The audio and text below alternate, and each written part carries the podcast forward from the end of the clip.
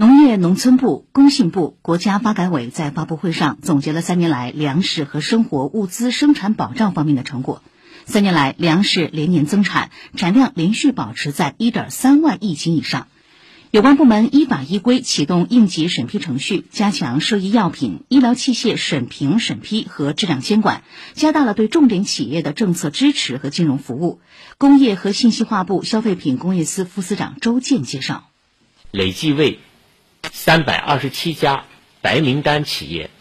提供贷款八百三十点三亿元，各类医疗物资产能产量短时间内实现大幅提升。阿兹夫丁片日产能提升八点二倍，布洛芬提升七点五倍，对乙酰氨基酚提升四点九倍，有创呼吸机。提升六点八倍，指甲式脉搏血氧仪提升四点三倍，制氧机提升二点一倍，国产 ECMO 成功获批上市。